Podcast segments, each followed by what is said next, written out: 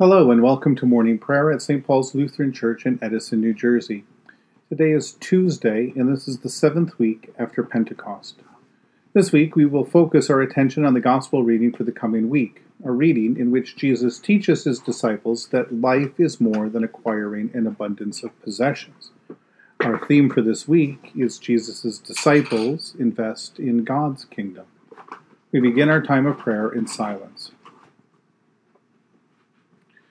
In the name of the Father, and of the Son, and of the Holy Spirit. Amen.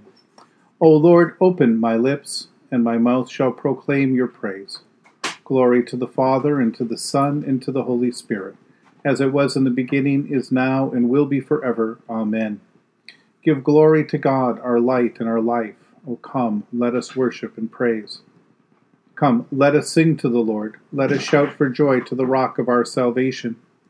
Let us come before God's presence with thanksgiving, and raise a loud shout to the Lord with psalms. For you, Lord, are a great God, and a great ruler above all gods. Come, let us sing to the Lord. Let us shout for joy to the rock of our salvation. In your hand are the caverns of the earth. The heights of the hills are also yours. The sea is yours, for you made it, and your hands have molded the dry land. Come, let us sing to the Lord. Let us shout for joy to the rock of our salvation. Come, let us worship and bow down. Let us kneel before the Lord our Maker. For the Lord is our God, and we are the people of God's pasture and the sheep of God's hand. Come, let us sing to the Lord. Let us shout for joy to the rock of our salvation. Long ago, God spoke to our ancestors in many and various ways by the prophets, but in these last days, God has spoken to us by a Son. A reading from Luke chapter 12 beginning this morning at verse 13. Someone in the crowd said to Jesus, Teacher, tell my brother to divide the family inheritance with me. But Jesus said to him, Friend, who set me to be a judge or arbitrator over you? In our creed, we confess that Jesus will come again and judge the living and the dead. And if we look closer at the kingly office of Messiah that we find in Scripture, we will find out that one of the expectations of Messiah's coming is that he will judge the world faithfully, lovingly, and justly. He will judge between the people with equity. It would seem then that judging between siblings about the division of an inheritance would be exactly the kind of stuff a teacher of God's way, and the Messiah no less, would be expected to do for us. Instead, Jesus puts this man off. Why? Well, maybe a clue is in what Jesus says next. He tells us to guard against all kinds of greed, and we will spend some time thinking about that tomorrow. But for now, maybe it does serve as a clue to why Jesus refuses to play judge in this particular case. Are we to assume that this appeal is made out of greed?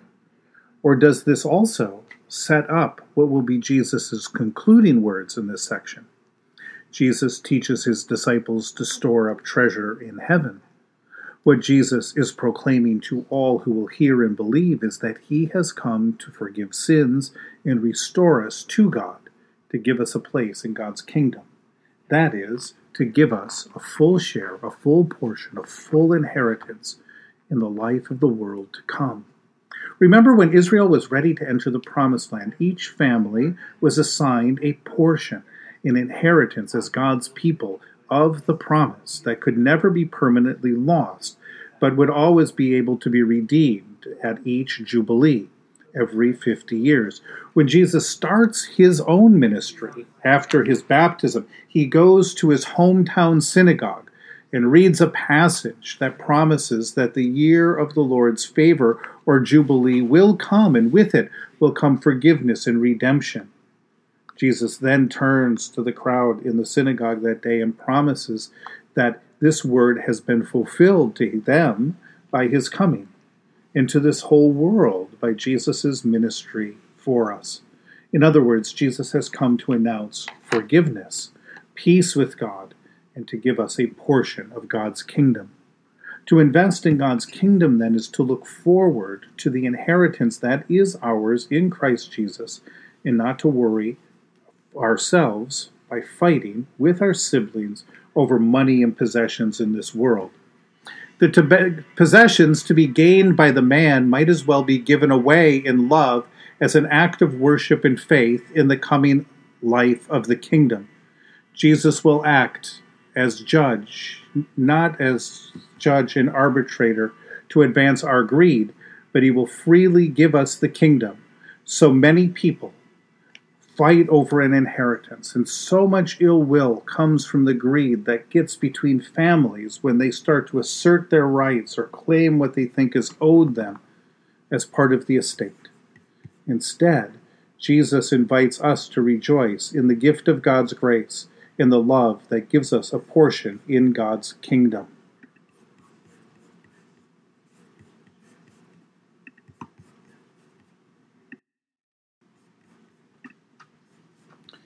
In the tender compassion of our God, the dawn from on high shall break upon us. Blessed are you, Lord, the God of Israel. You have come to your people and set them free. You have raised up for us a mighty Savior, born of the house of your servant David. In the tender compassion of our God, the dawn from on high shall break upon us.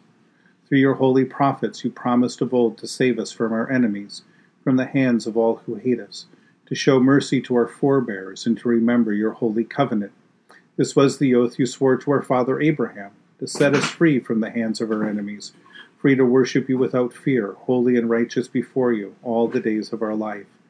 In the tender compassion of our God, the dawn from on high shall break upon us. And you, child, shall be called the prophet of the Most High, for you will go before the Lord to prepare the way, to give God's people knowledge of salvation by the forgiveness of their sins. In the tender compassion of our God, the dawn from on high shall break upon us to shine on those who dwell in darkness and the shadow of death, and to guide our feet into the way of peace.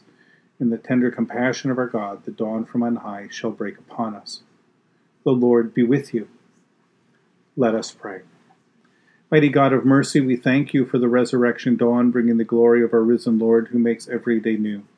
Especially we thank you for the sustaining goodness of your creation, for the new creation in Christ and all gifts of healing and forgiveness for the communion of faith in your church, and for the gift of relationship with others. For what else are we thankful? Merciful God of might, renew this weary world, heal the hurts of all of your children, and bring about your peace for all in Christ Jesus, the living Lord.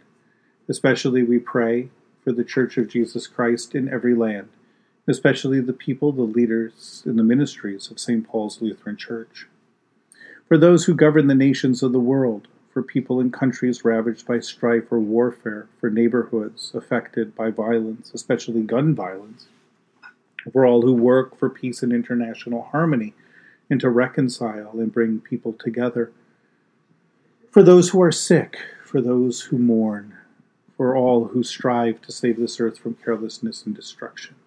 For who else, for what else do we pray today? We give thanks to you, Heavenly Father, through Jesus Christ, your dear Son, that you have protected us through the night from all harm and danger. We ask that you would also protect us today from sin and all evil, so that our life and actions may please you. Into your hands we commend ourselves, our bodies, our souls, and all that is ours. Let your holy angels be with us, so that the wicked foe may have no power over us. Lord, remember us in your kingdom and teach us to pray. Our Father who art in heaven, hallowed be thy name. Thy kingdom come, thy will be done, on earth as it is in heaven. Give us this day our daily bread, and forgive us our trespasses, as we forgive those who trespass against us. And lead us not into temptation, but deliver us from evil.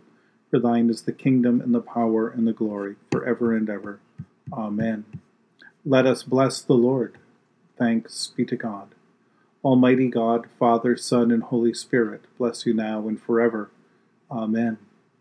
Go forth into the world to serve God with gladness. Be of good courage, hold fast to that which is good.